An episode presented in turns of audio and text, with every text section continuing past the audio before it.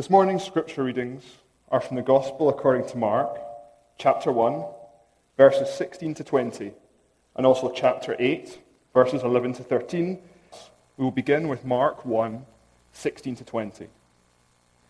Passing along the Sea of Galilee, he saw Simon and Andrew, the brother of Simon, casting a net into the sea, for they were fishermen. And Jesus said to them, Follow me and I will make you fishers of men. And immediately they left their nets and followed him. And going on a little farther, he saw James the son of Zebedee and John his brother, who were in their boats mending their nets. And immediately he called them, and they left their father Zebedee in the boat with the hired servants and followed him. Now, Mark 8 11 to 13. The Pharisees came and began to argue with him, seeking from him a sign from heaven to test him. And he sighed deeply in his spirit and said, Why does this generation seek a sign? Truly, I say to you, no sign will be given to this generation. And he left them, got into the boat again, and went to the other side. This is God's word. Last week, we learned about a new kind of kingdom, one whose focus is upon the king himself. Uh, this king, he's a different kind of king. He's a, he's a humble sort who never announces himself as king, but through the authority of his teachings, his actions towards others, and taking back territory from a hostile kingdom, it becomes clear that this man, this king, is the central focus not only of our story in Mark, but in all of history. We also learned last week how to gain entrance into his kingdom, to turn from ruling and running our own lives and our own way and trusting instead in the gospel the good news that the humble king will let us back into his kingdom if we would but trust him. Trust our lives to him and trust his ways instead of ours. And he doesn't announce his good news about the kingdom via intergalactic press conference, right? Or having all the stars aligned to unveil his silhouette neither either to show his face through our breakfast of choice. All that has been claimed as well, whether it be toast, right, cornflakes, or, of course, my favorite, the breakfast burrito.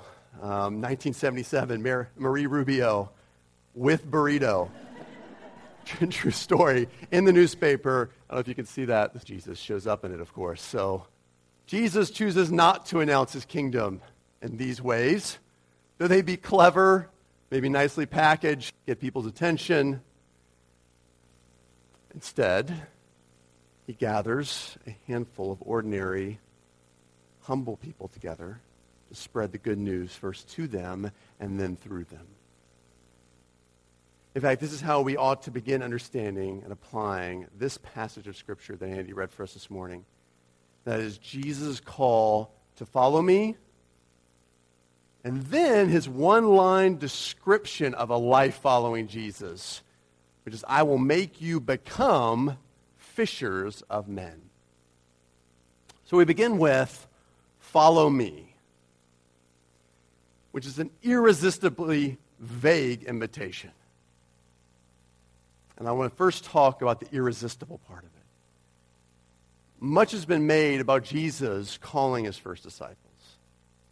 It's, it's kind of a strange moment, a peculiar moment, because it's so sacrificial, this, this following Jesus. They leave behind their careers.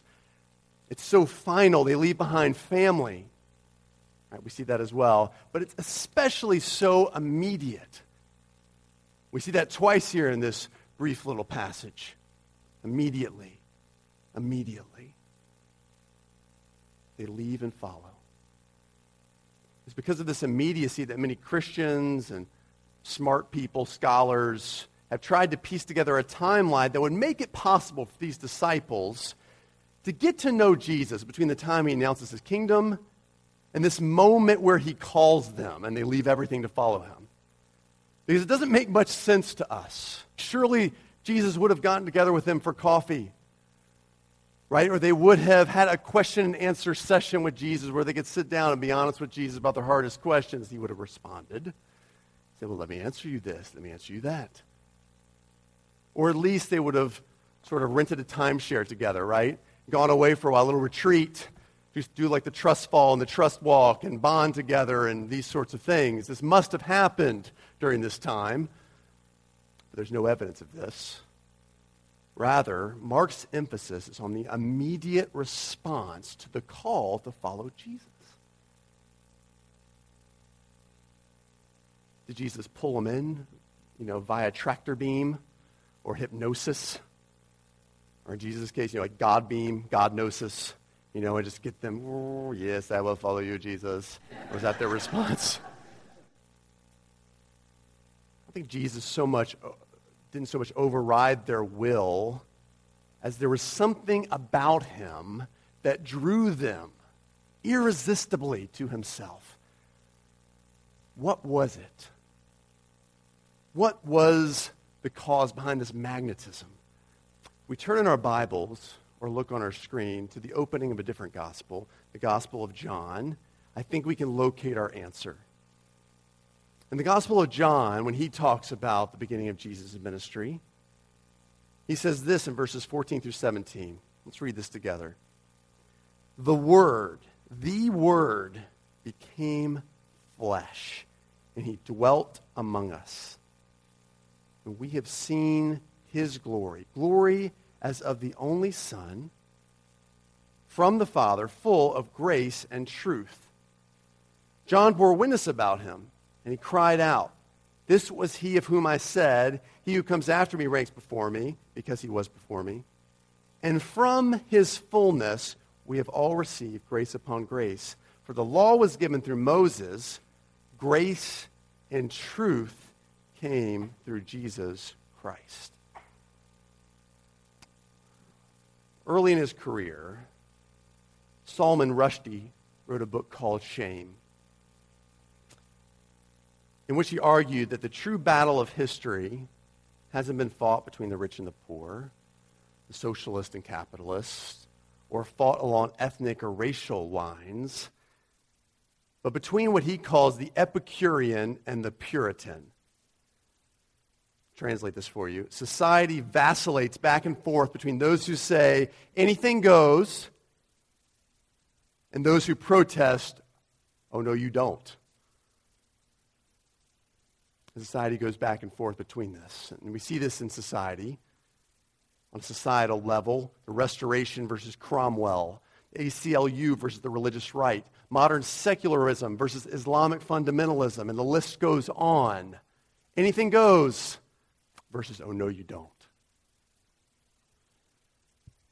We know this on a micro level as well. Weigh the truth of this assertion in your own life. Consider people who annoy you or flat out just frustrate you. Moment. Usually they're either people who don't share your standard, nor in some cases any standard. They don't abide by any law or any compass, moral compass, code of decency is out the window for them. Or People who annoy you, frustrate you, are people who hold you to, expect you, look down on you for not attaining to their standard. We know this inwardly as well. There are times we expect far more out of ourselves. We hold ourselves to a needed standard. And there are other times we're crushed, just crushed by an, by an unrealistically high standard. And so we go back and forth living our lives between these two things, right? Anything goes, freeing myself, letting myself go, disciplining myself, higher standard, expecting more out of myself. Jesus' call attracts because he brings in his person the fullness of both grace and truth. Grace and truth. You see, Moses, as we are told here in John 1, gives the law, but he cannot live up to the standard of that law. Moses is just a man. He loses his temper. He fails to follow God in the way God would want. And so Moses' call isn't irresistible. The call to follow Moses isn't overwhelmingly attractive. He's just a man who fails in the law that he gives. Now, this man, Solomon Rushdie, which who I mentioned before, he lands on the side of grace, criticizing Islamic fundamentalists. But he, he can't be fully respected because he can't actually bring any order to life through the secularist, anything goes philosophy. Right? So we like to say, well, just let people be. Let, let us be who we are. Let's do what we want to do. But then life gets worse. We see over time that nothing changes when you live life that way. In fact, society deteriorates. And so we swing back again to we must have more law, we must have more order. Rushdie said no. And as a result, uh, the government of Iran put a $1 million bounty on his head because he called them out for being too fundamental, too high a standard. People didn't listen to him as well. This is why Randy Alcorn calls it the grace and truth paradox. Because no one other than Jesus can perfectly offer both grace and truth.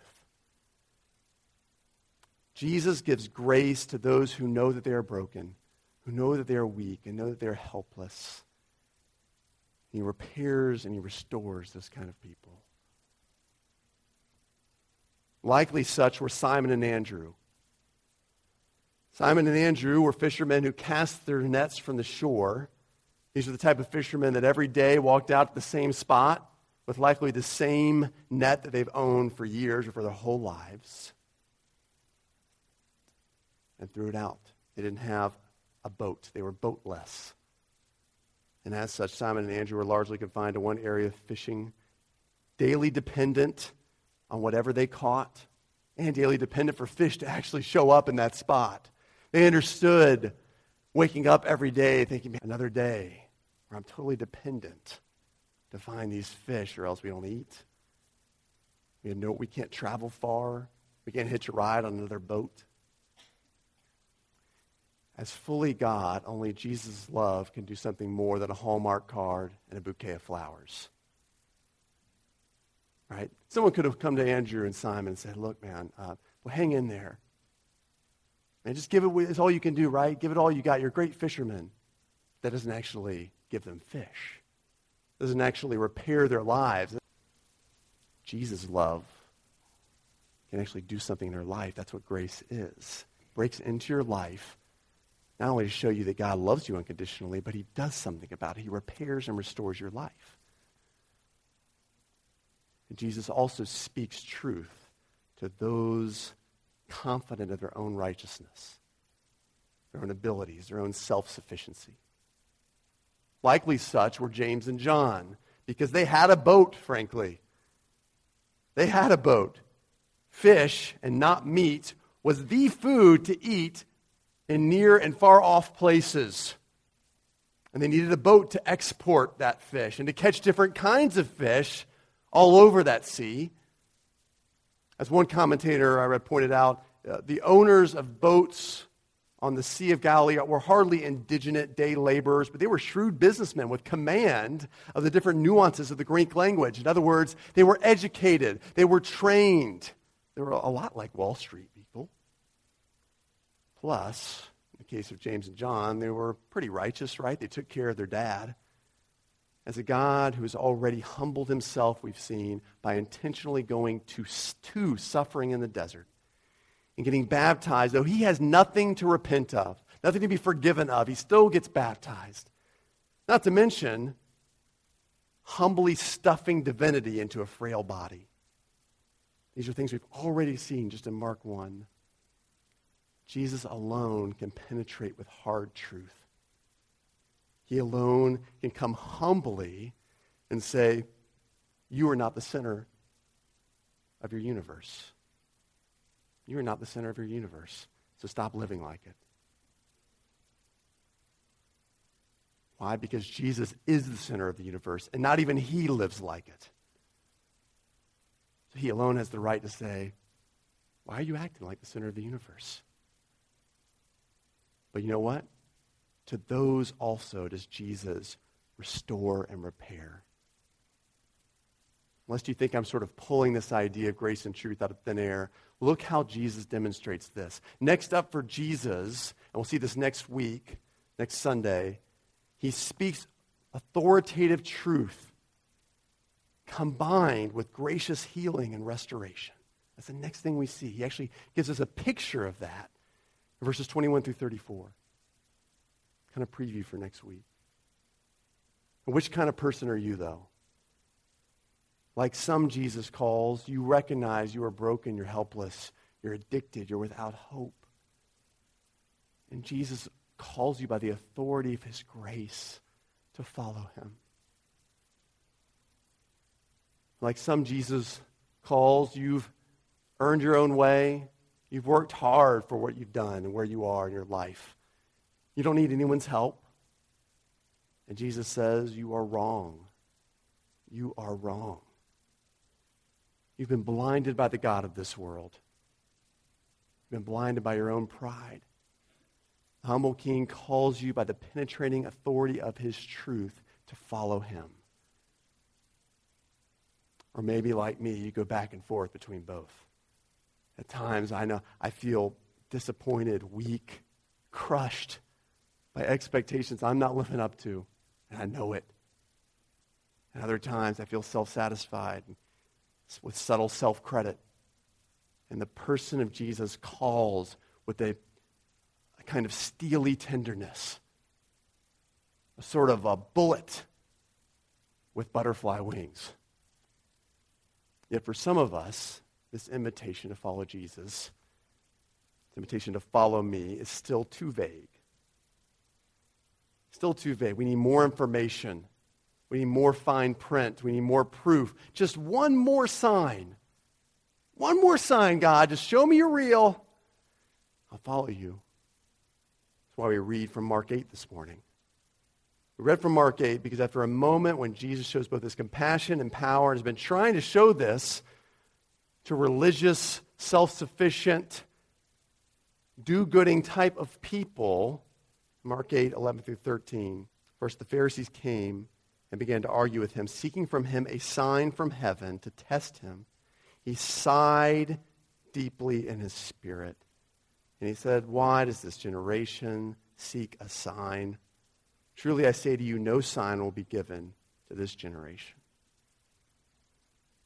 Attempting to get more information through debate, just one more sign, Jesus sighs deeply in his spirit.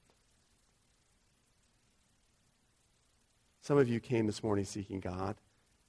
And even after I explained and tried to, to show to you Jesus' irresistible fullness of his grace and his truth contained in this God man, you still want more.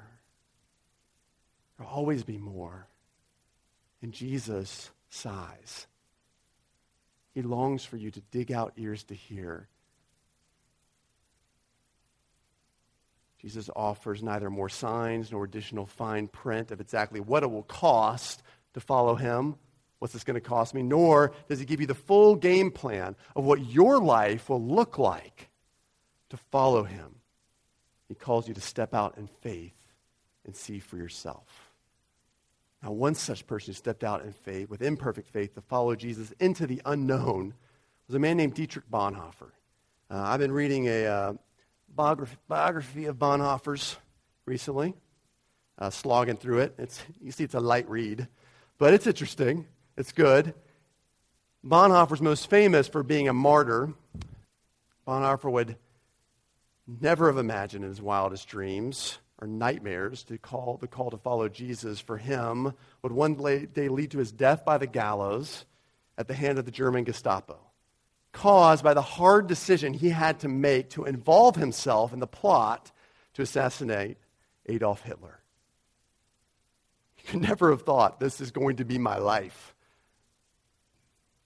Bonhoeffer came from a noble and educated, though humble and hardworking family. He studied first to be a lawyer then a musician, and then finally, against the preferences of many of his own family, a theologian. In other words, his life trajectory seemed to be going in the area of academia. That would be his world. But using the same words expressed in this Eric Metaxas book title, Bonhoeffer became instead a pastor, martyr, prophet, and spy. He would never, in his wildest dreams, have guessed this, but such is the adventure of following Jesus. He doesn't give you all the fine print, he calls you to follow him, step out. Now, for many, it's hard to know exactly when you responded to the call to follow Jesus. Such was the case for Bonhoeffer, it seems, as well. He was a young kid when he seemed to start to follow Jesus. On the other hand, his true discipleship relationship seemed to begin once he began himself making other disciples. It's interesting, Bonhoeffer would never stop making disciples. Uh, even as he was standing up to 20th century's greatest evil, in the Nazi regime, he was living in and leading an underground church community, community church, meditating on God's word with other people, praying with one another, holding one another accountable, because they couldn't have a church above ground that was doing that. So he's making disciples all of his life. But a passion to follow Jesus was first sparked as Bonhoeffer began pastoring, not from the pulpit, but pastoring in the children's service. He started with one small child, one little disciple. Then he made two or three, then got to 15, and then 30 or more. And Bonhoeffer loved discipling children, just praying with them, sharing God's truth with them. That's where he started. Following Jesus as his disciple means almost immediately making other disciples of Jesus. Which leads to the second point of Jesus' call this morning, which is, and I will make you become fishers of men. And from this brief life purposing transformational statement, we'll learn three things. Okay, first, A, we learn to fish on the first day. Fish on the first day. That's right. You don't get a break. You don't get a vacation period, a holiday to sort of process through all this. And Jesus, I'm, I live in the postmodern world. I need to figure this out in my life, and I need some time away. I need to travel the world to figure out what I'm going to do with this Jesus thing and how I'm going to grow. No, he gives you a fishing pole pretty much the next day. Says, go. It's time. What? I don't even know what I'm doing. I just became a Christian. But you see, even here, the fact that double call here in verses 18 through 20, verse 18 and 20, the double call of left and followed are meant to correspond with the double call of repent and believe in verse 15. So I turn, I trust in Jesus. Great. Leave and follow. Become fishers of men. The term disciple, mathetes, literally means learner means learner. From the day of the calling forward, Jesus' disciples learn how to make other disciples of Jesus. Now, for some of you, that begins simply by sharing your initial excitement and passion about Jesus' call on your life and the story of how and under what circumstances and out of what he called you personally. And that's a great start. That's where most of us start. And he speaks through you by the Holy Spirit graciously because he knows that you're young. But begin, it must. Fishing, you must. In fact, I'll put this in a nutshell this morning. Followers also fish. There's no sort of like, well, that's not my spiritual gift. I don't really want to fish for people. I don't want to, I don't want to I don't want to bother people, get up on their business. I don't want to offend people. I want to keep friendships. But followers also fish. That's the problem. The same lure which caught you, the fullness of grace and truth expressed in Jesus Christ, you put on your hook and you go fishing with. You learn how to catch others for the kingdom with this mixture of grace and truth. And you speak that and you live that in people's lives. So, first, we learn that you fish on the first day. Secondly, B, Jesus makes the fishers of men. And this is good news, right? Because how many of us feel the immediate and life suffocating pressure anytime we're reminded that we're called to go and make disciples? Right? Anytime you get around that verse, it's like, go and make disciples. It's the Great Commission. Uh, I don't know how, Jesus. Right? We're like young Christians in puberty, right? We just don't know how. We're afraid to do it. Oh my gosh, Jesus, please help me do this.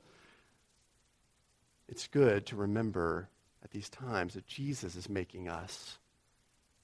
Our responsibility then is to stay connected to Jesus, especially through his words to us and our words to him. In John 15, 5, and back here behind me, even on our this little banner, we're told, by Jesus, I am the vine, you are the branches. If a man remains in me and I in him, he will bear much fruit. But apart from me, you can do nothing. Jesus promises us fruit and fish so long as we follow, so long as we stay connected. That's the good news. But third thing, see here, we're always becoming fishers of men. What he says here, right? I will make you become. So there's a sense in which we're always becoming. This process of becoming is slow and actually pretty painful for the disciples. In chapter 8 of Gospel Mark, they have a hard time understanding Jesus' warnings about the future. They struggle to understand their own future. Chapter 13, verse 3. They struggle to stay awake and pray to Jesus. Chapter 14, verse 37. They struggle to stick with Jesus' plan when things get hairy. Chapter 14, verse 50. They question the legitimacy of someone they don't know. We don't know this guy is doing ministry in Jesus' name. Like, should we trust him? Should we not? Should we like put him on our mailing list? Should we pray for this guy? What's going on with him? They don't understand, so they go to Jesus. What? How do we deal with this? Chapter nine. But after the resurrection and getting God the Holy Spirit in them, they also learn how to give the gospel to people who are only looking for money. They learn how to speak the peace that Jesus offers into rabble rousers who only argue with one another and use it as an opportunity to speak the peace of Jesus into their life. They learn how to wisely draw the powerful and influential into the story of the King of Kings. They become more and more fishers of men. Katie and I spent time on Friday night with a couple couples, which included a longtime fisherman here in Grand Cayman. So I picked his brain a little bit. He explained how different fish have different tendencies. They try to evade you in different ways, right? You develop different techniques, different lures, different timing. Some sort of come up to you, and you got to wait for them to come to you. Others, you got to strike quickly, act fast. They're not going to stick around for long. Some think you're a predator. They're threatened by you. It's no different as fishers of men. As Jesus grows you, you catch people and you help them grow. He reveals to you various idols for which only Jesus provides a solution, but you learn how to speak to them in different ways about Jesus, confront them in different ways. So many folks are hurt either by the church or their families or whatever, and they need time, patience, and persistent pursuit. And that's how you approach them. Some grew up with Ned Flanders as their neighbor, right? They need to hear that you're a real person with real struggles depending on a real Jesus, right? Not just sort of this religious nerd. Some folks love money, power, and the next thing, they need to be asked, How's that working out for you? Right? Kind of a bold question. Some folks you'll need to relate to, while others you'll need to be blunt and truthful with. Some you can't reach, but you know someone who can. You know someone whose story connects with theirs. That's why we have a community called a church. So you'll learn to become a fisher. Jesus will do it in you, don't worry. But even still, I have two uncomfortable questions for those who are following Jesus, which most of you prefer I not ask. All right? so I won't. Just kidding, I'm going to. All right, I'm compelled to. And those questions are this Have you made any disciples since following Jesus? Have you made any disciples since following Jesus? Second question, and that's probably enough. Second question Are you now making any disciples? Jesus takes full responsibility for making you into fishermen, but you are responsible for casting the line, baiting the hook, patiently pursuing, then waiting, and prayerfully discerning when to reel in. He says, Go and make disciples of all nations. Not bring people to church, and I'm going to use the guy preaching to make those disciples. No, no, no, no, no. You have to be involved go and make disciples of all nations. How do I know if I am in a discipleship relationship then? A couple questions here to take home with you. How do I know if I'm in a discipleship relationship? Here's the criteria I'm going to give you this morning. Any relationship in which your words are decreasing and God's word is increasing, and talking to one another is decreasing while talking to God is increasing. Let me repeat that one more time. Any relationship in which your words are decreasing, God's words increasing, and talking to one another is decreasing while talking to God is increasing. That criteria is sufficiently broad, but I'm sticking to it because it covers the teaching everything I've commanded to you piece of the Great Commission.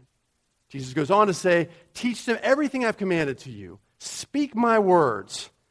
But it's also Jesus' two reminders around the Great Commission that all authority has been given to me. Surely I am with you always, which is just a plea for prayer. It's saying, I'm here to help.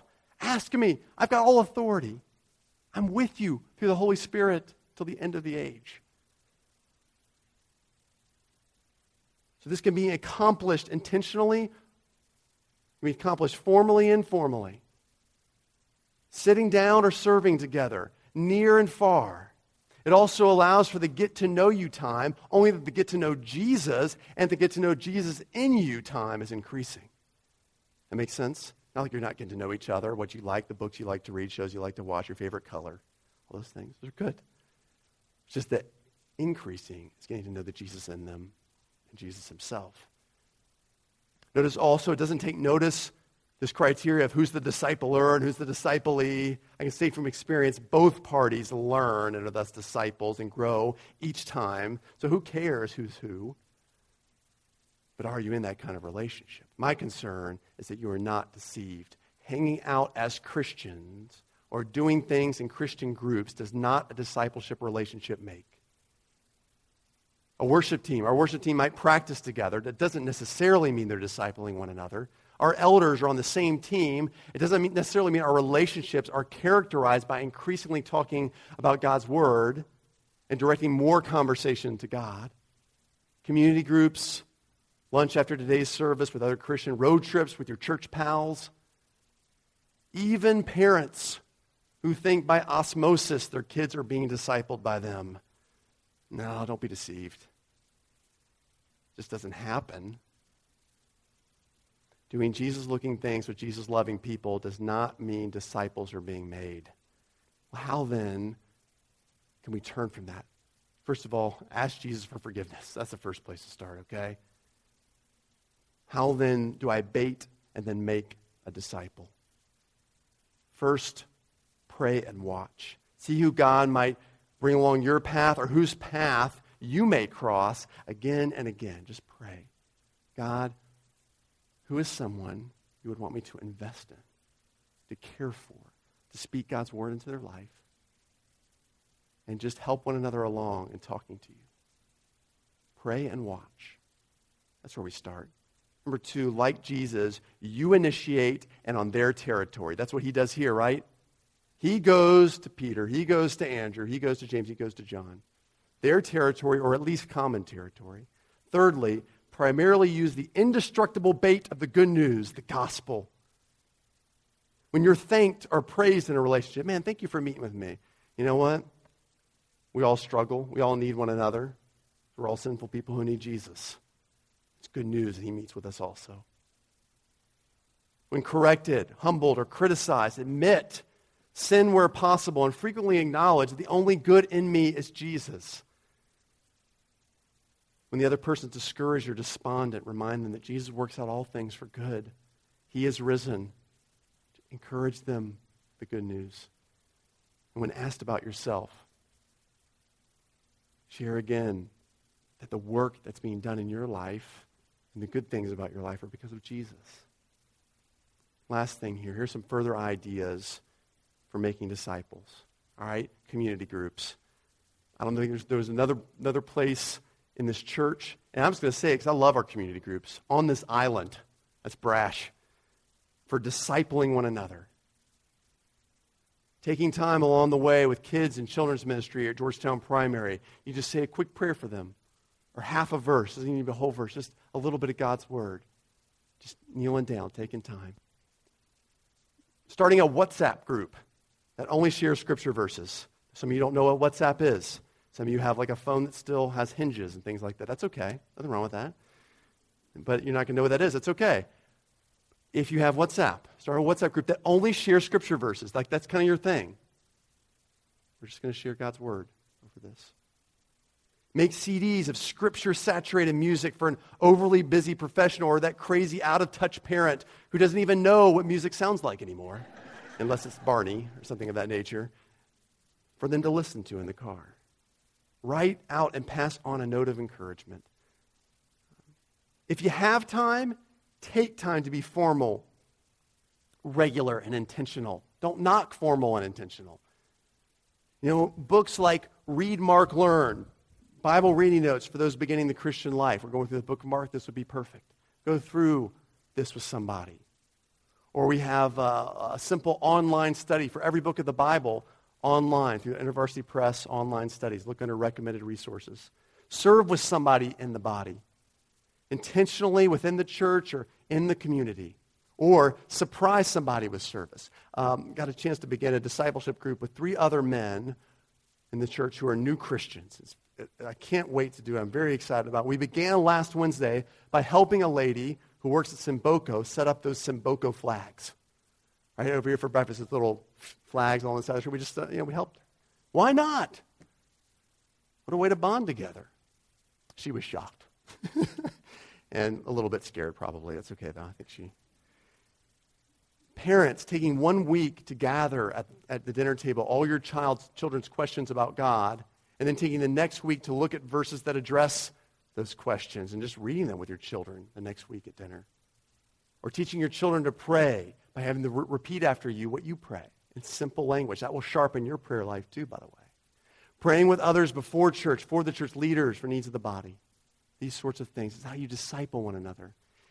So if this morning you sense from Jesus the authoritative call to follow him, I'm going to plead to you to step out in faith and follow without the fine print. And if you follow Jesus and experience the tenderness of his grace and the power of his truth, identify a fish and go fishing. Let's pray. Father, thank you so much for Jesus, the Word made flesh. Thank you that just as Jesus called his first disciples a couple thousand years ago, so he also calls us today. Not with fanfare or riding it in the sky or even on breakfast food, as we saw earlier, Lord, but, but just showing us himself through his word, showing us both his grace and his truth. That he alone can bring both of these things to our lives. Everyone in this world is looking for some sort of balance, and they don't even know what they mean by that, but Jesus, you alone bring that. Both an irresistible mercy, grace, tenderness, but also a truth that can break hard hearts and self sufficient lives. Jesus, I pray for those this morning who have not stepped out in faith to follow you that they would. Even now, Lord, say, Jesus, I want to follow you. Father, for those of us who've been following Jesus, but we admit, I'm not sure I've ever made a disciple. And I know I'm not making one now. Help us step out. Help us pray. Help us watch. Help us initiate. look around us, and then cast the line and bring in a fish. We ask all this in Jesus' name. Amen.